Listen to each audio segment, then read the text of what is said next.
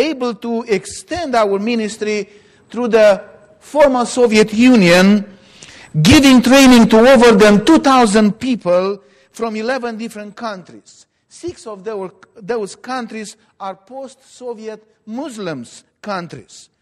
Organizing and planting four extension teaching points in our, of our university in Muslim countries like Kazakhstan, Tajikistan, Uzbekistan, and Kyrgyzstan.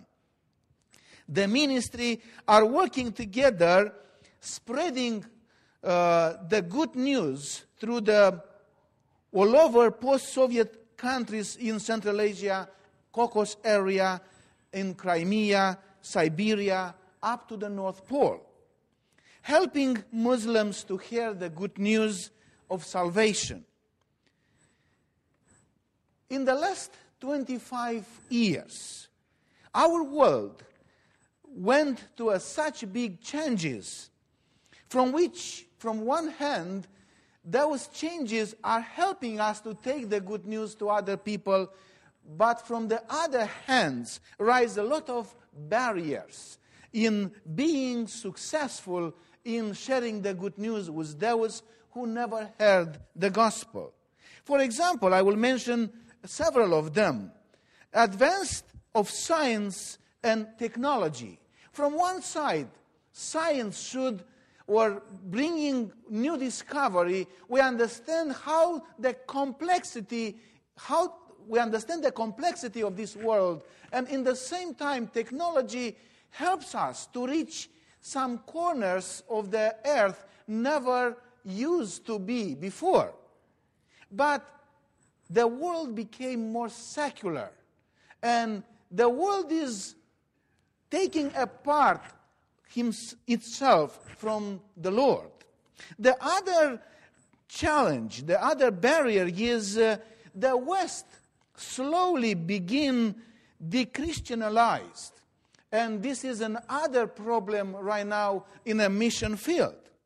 No longer Christian and non-Christian countries today is very difficult to, to see because of the movement and migration. The whole world is in a movement today. They are moving from one place to another. And this is, again, we cannot see specific Christian countries with high moral standards. Also, the globalization is another barrier. The differences from Christians and non Christians are not seen anymore. Everyone lives in the world like a secular person. And we need to understand that and see what is our position as evangelical believers in that. Also, a religious pluralism uh, is another barrier. Today, since 1951, uh, when uh, the witchcraft was freely uh, open for Western country, when blasphemy was taken uh, from the list of punishing people, and right now people are, uh, can blame God for everything and for every uh, problem they face in their life. And uh, now this religious pluralism also uh, helped to rise a kind of, a lot of uh, Eastern religions. And uh, the other problem we face today globally is the global economical and political crisis. Everywhere where we are going, we hear about crisis, political crisis, economical crisis. People are not agree with their leaders, and their leaders are not agree with their people. Looking at this list, of things we are asking ourselves what we should do and of what we should be aware of to do not hinder the spreading the good news until the whole world world hears. Of course, some will say we need to adopt some new methods to do it. The others may say, no, we should keep the world good ones to fulfill the task. Let us think through these two, two things about new methods and about old methods. But first of all, I will suggest that we need to raise a simple question what we should do to be successful in taking the good news to those who never heard the good news. Or, put it another way, how to prevail in our task of proclaiming, proclaiming the good news until the whole world hears. There are some difficult places where it's not easy to take the good news. Some of our graduates years ago, they went to uh, work among Eskimo people in the north part of Russia. And one of them came back with the freezed toes. Was very difficult. The situation was difficult there, not the people, but the environment and the situation, natural situation, was difficult for him. There is some hard, hard-headed people or stubborn people who are rejecting the good news. And I can tell you that most of the people in the world today, they are hard-headed or stubborn. Currently, all of the missionaries are agree that it's very difficult to take the good news to Muslims. And many missionaries are stepping back from doing the mission work among Muslims. So, what we should do with 1 billion 300 millions of Muslims? And I need to remind you that the Islam is one of the fastest growing religion in the world today. What we should do with them? Do they deserve salvation in our understanding, or we should leave them behind? Our Lord Jesus said, this gospel of the kingdom shall be preached in the whole world for a testimony into the nation, unto the nation, and then shall the end come. Accordingly to the gospel I am reading, I understand that we should take the good news to Muslims too. Even is not easy, but I will tell you that it's not easy to take the good news in a secular world. But there is a question why, in this secular world, Islam prevails when some Christians are not prevailing? The answer is we cannot stop. If we have a good news, we owe it to others. We cannot stop. Of course, we are agreed that we need some vital principles to a healthy Christian life, for a healthy ministry to unsaved people. This is the key. We need to hold it. And uh, we need to go back to Jesus' time and learn why the disciples were so successful in their ministry, taking the good news being persecuted, but taking the good news to the whole Roman Empire during that time. Because the target was set by Christ. We should ask Him to teach us some vital principles to a healthy Christian life, which I think will help us to fulfill the task. And when the whole world will hear our beloved Savior, will come to take us from the place he uh, take us to the place he prepared for us in heaven where he shall wipe our uh, away every tear from the eyes of those who seek for him for his coming and suffer for that. And death shall be no more neither shall there be mourning, or crying, nor pain, or any more. How to prevail in our task until the whole world hears? As I mentioned, we need to learn some vital life principles. Many times when I was younger, I was looking to find, to learn some principles, to get a kind of pill, swallow it, and then become very successful in, the, in God's ministry. And many young people are thinking like that. Oh, that's, we need to find that recipe. And when we will use it, we will be successful. But Jesus told us life principles. We need to live our Christian life and share it through facts, works, and with words.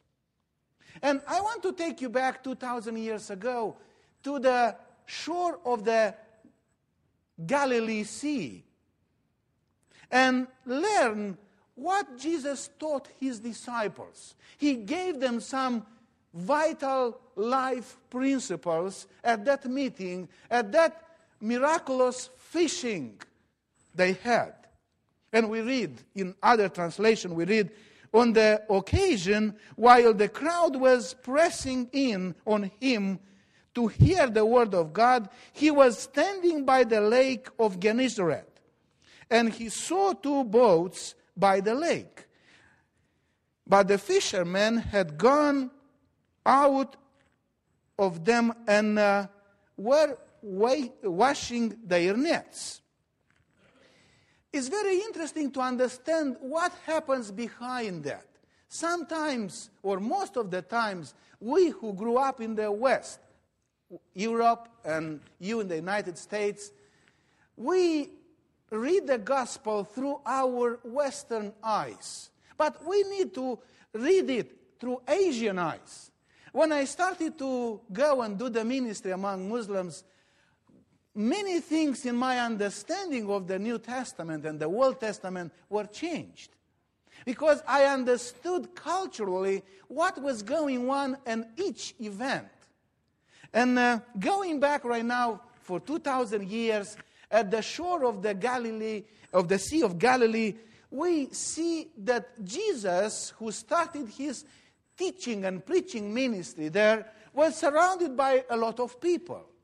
And one of the days, he made a deal with Simon Peter. We need to see it. When I'm going to Central Asia, and I'm going to the marketplace, I need to develop the art of bargaining. You know, people in the West do not bargain. And I, I was not adjusted to it. When I first time in 2000, I went to Uzbekistan, and at the end of my courses, uh, some of the students took me to the marketplace. They have a very nice market with a lot of different kind of fruits, nuts, and many other, uh, many different stuff. And I just approached a person and wanted to buy something. But the students pulled me by my hand and said, Brother Mihai, you look very funny. You need to bark. You need to bargain with them. In other way, they will feel that they will think that you are a foolish person and they will foolish you. I could not do it. I stepped back and let them do it, do, the, do it for me. But I learned. I learned here a very important principle. Jesus was a Jew. Peter was a Jew too. And I will tell you that Arabs are small people. Uh, when we talk about bargaining, Arabs, Turks, they are little boys in comparison with Jewish people when we talk about bargaining. Now, how we can understand that Peter gave to Jesus the boat for free? No, no way. Peter didn't know Jesus very well. But at that mo- moment, I think there was an agreement behind the scene, behind the text. We see that there was an agreement. Peter borrowed the boat to Jesus. And from here, we learn the first life principle. If we want to succeed in sharing the good news with others, we need to commit our heart to God. What we need to loan it to Jesus. We need to loan to Jesus our entire life as Peter loaned his boat. This is the first principle. Many times we want to do the ministry with foreign hands. We have a saying in Romanian take the fire with the foreign hands. We like it. We like how the fire will look in other hands, but not in our hands. We need to be involved ourselves. And uh, Jesus did that with Peter. And now I will share a few things to understand the context. The Lake of Gennesaret, or the Sea of Galilee, which from above looks like a water harp, has 15 miles in length, 7 miles in breadth, and the deepest place is about 150 feet with a very clear water. This summer, I took our faculty, a group of faculty, to visit Israel, and we were on the Sea of Galilee. And now, see, Peter was working as a fisher. As a fisher, he was working the whole night. And he knew when he needs to go to fish and where he needs to go to fish. But something happened here. Jesus said to him, Just give me, loan me your boat, and then we will work out. I will tell you what to do after. Or maybe Peter thought that Jesus will pay him for the boat.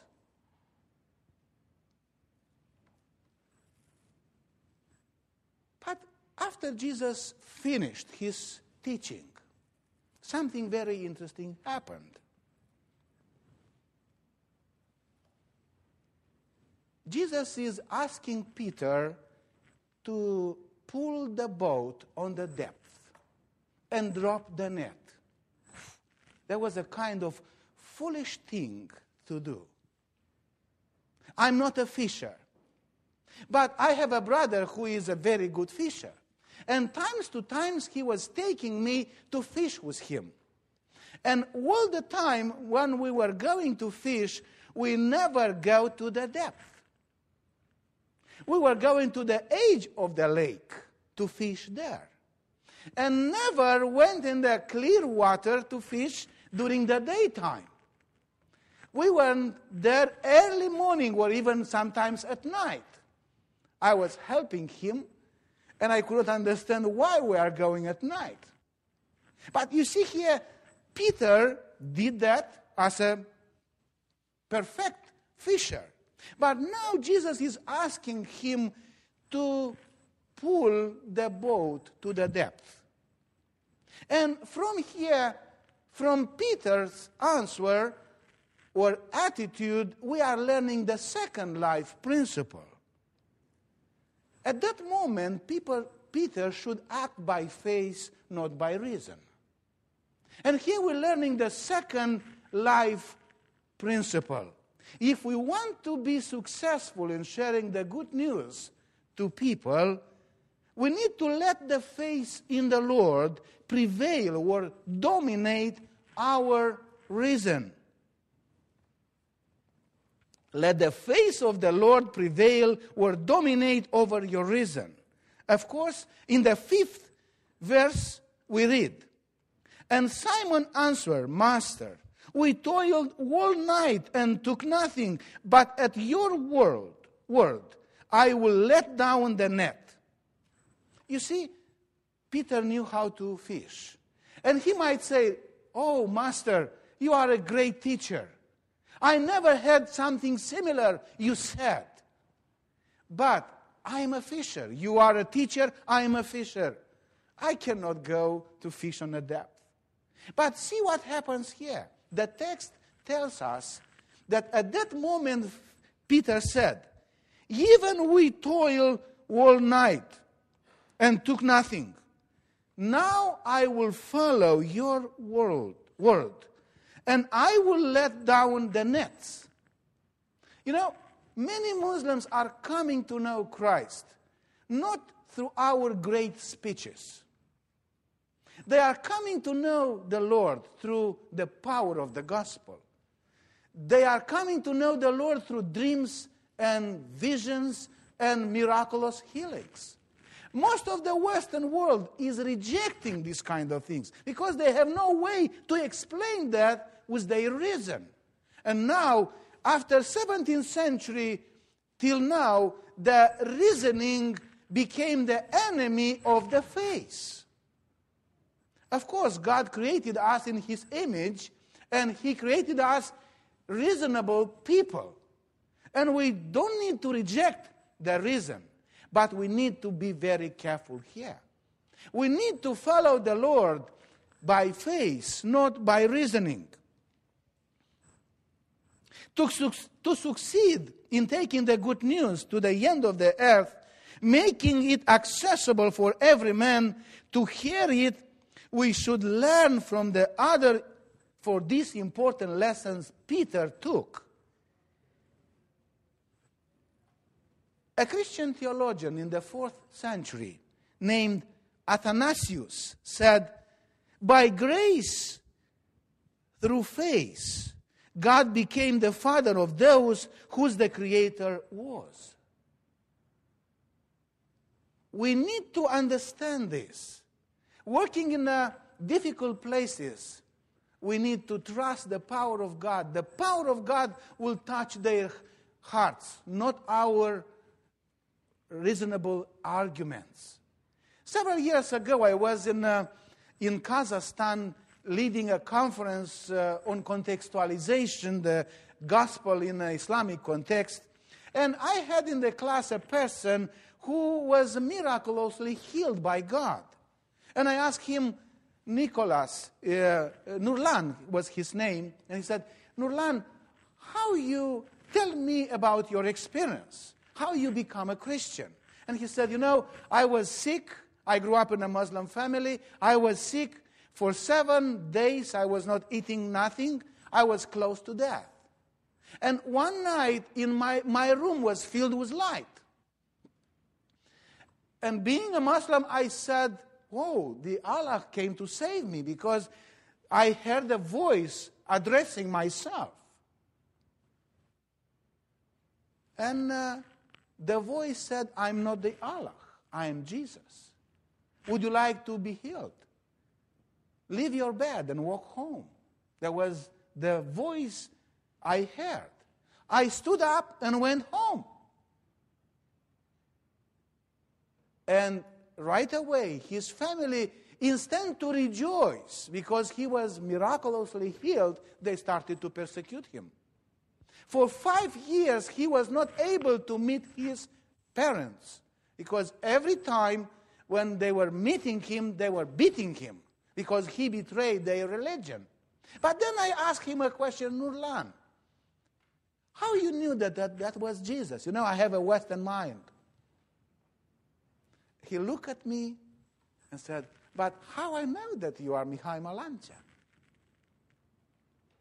Jesus introduced himself.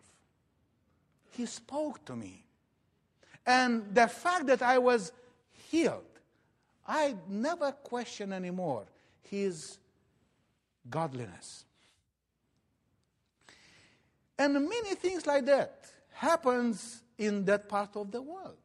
We should go by faith. Of course, later we can prove some of those actions. I remember uh, another quotation from the other Western church father, Augustine, he used to say, Praesede fide intellectus. Even he was a very, very wise person. He used to trust the Lord. He came to know Christ. Listening to a phrase of a small boy's, tolle and lege, tolle and lege, he heard this phrase take the book and read, take the book and read. And when he took the New Testament and read it, he accepted the Lord, being a philosopher. And later he said, You know, we need to come to Christ as children with a simple faith, trusting Him. The next principle we learn comes from Peter's answer after catching a lot of fish. When we read we read in the verse 6 and 7 we see that the success visited finally Peter. Peter was obedient to Jesus and he dropped the net onto the deep depth water. And right now we read, they enclosed a large number of fish and their nets were breaking. And when they had done this, they, they enclosed a large number of fish and their nets were breaking. They signaled to their uh, partners in the other boat to come and help them, and they came and fulfilled and filled both boats so that they began to think. Now, we need to understand what is in this scene as well. What is behind that passage or this, these uh, verses? When you are getting to the success, what is your response? If Jesus will bless you in such a way he blessed Peter, what will be your response? You know, many business people today will say, Wow, we made a deal. Jesus, I will say this Jesus, come tomorrow. I will give you my boat tomorrow. You will do your teaching, and then just tell me where I need to pull my boat, and the deal will be done.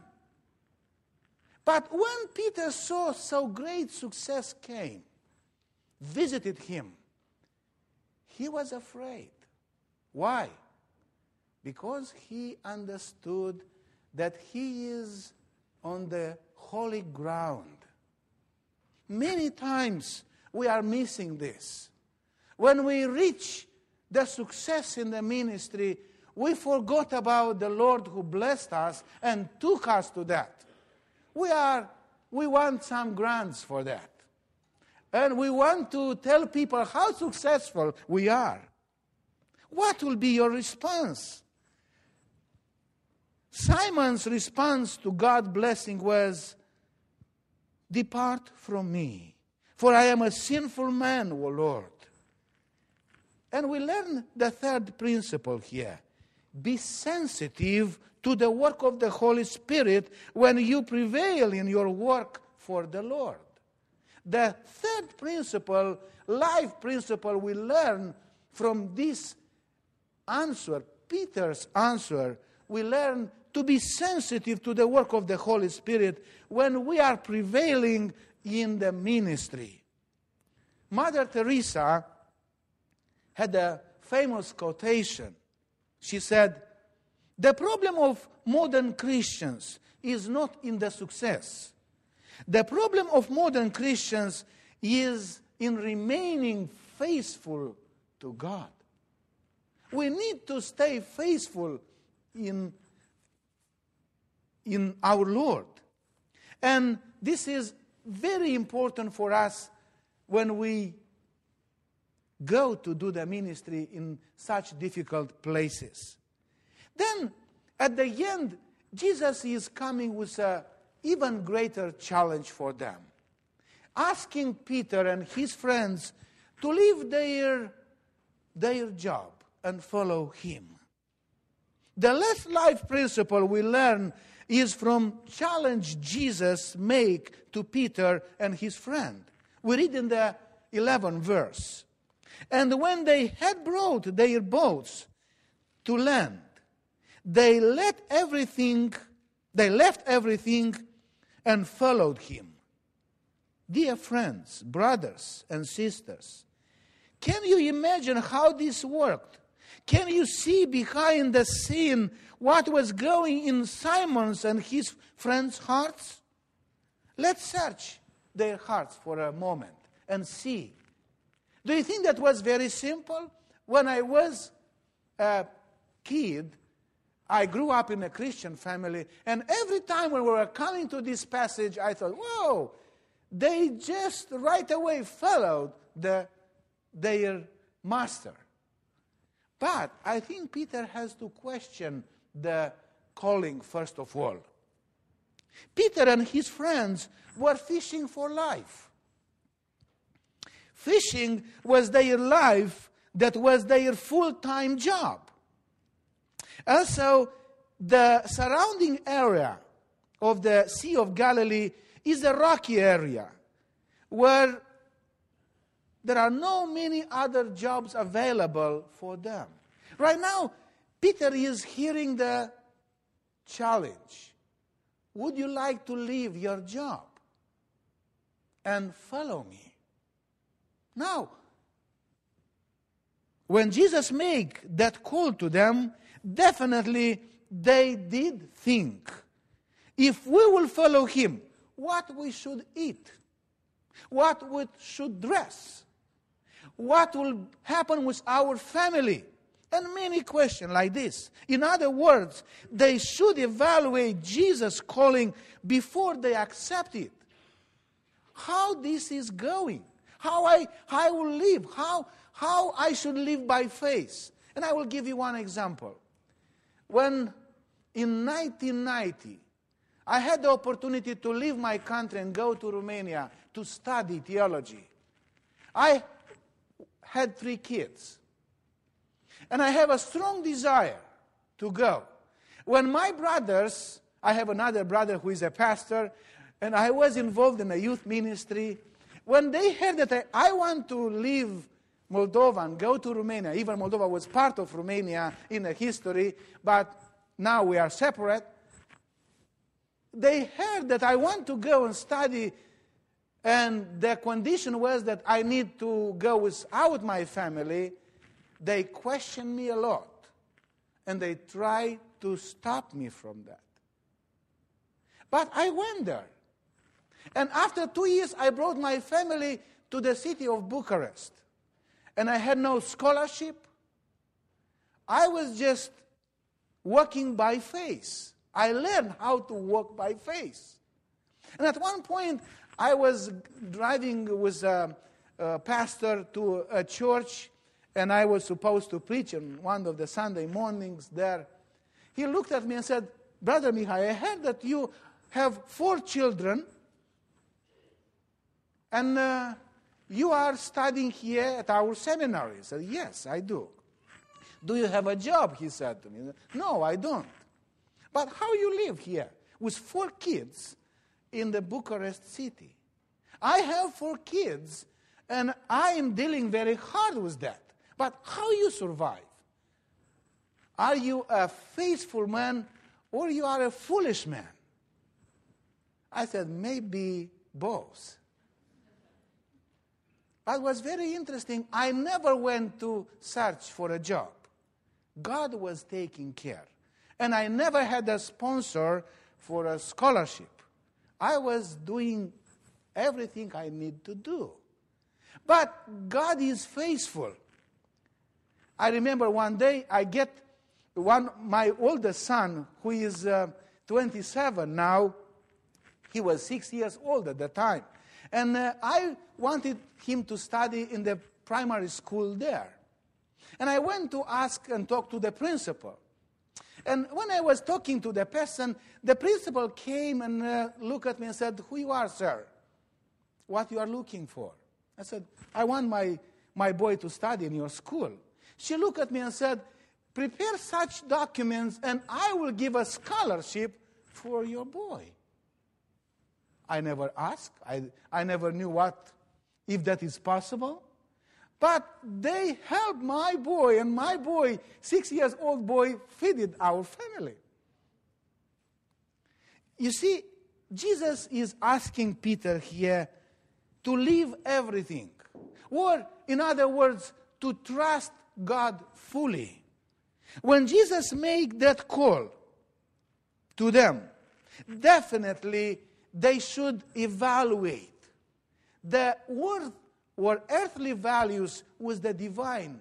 Put them in opposition with the divine values. But finally, they brought their boats to land. And I like that image. When they pulling them to the boat, to the land, they left everything and followed him. In the light of the fishing event took place in the Simon Peter's life, we are called by our Lord Jesus to evaluate and compare the earthly and divine values all the time. Doesn't matter what kind of job or ministry do you have? What kind of job do you have? It's your ministry. And you need to fully trust God and give it to God. If we really want to be successful in our Christian life, making possible the world hear the good news, then please, dear brothers and sisters, give to Jesus your heart and the entire body now, today. Not look at others, but we need to do it now. Secondly, live by faith and let the faith to prevail over your reason. Because Jesus might ask you to do some things, you will not understand them. I never could understand that I will lay down or I will finish to work among Muslims. You know, mission work was on my heart since I, I, was, uh, I was 15 years old. And uh, I never thought that I would go to do a ministry among Muslims.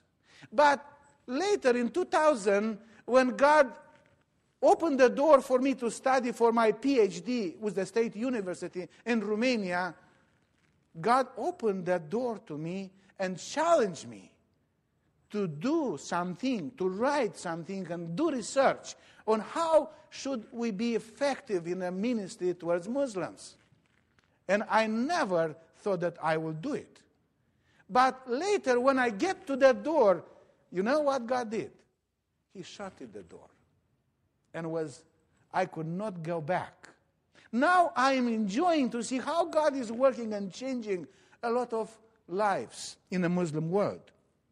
Thirdly, be sensitive to the work of the Holy Spirit always in your life and evaluate carefully how you should follow Jesus in your Christian life.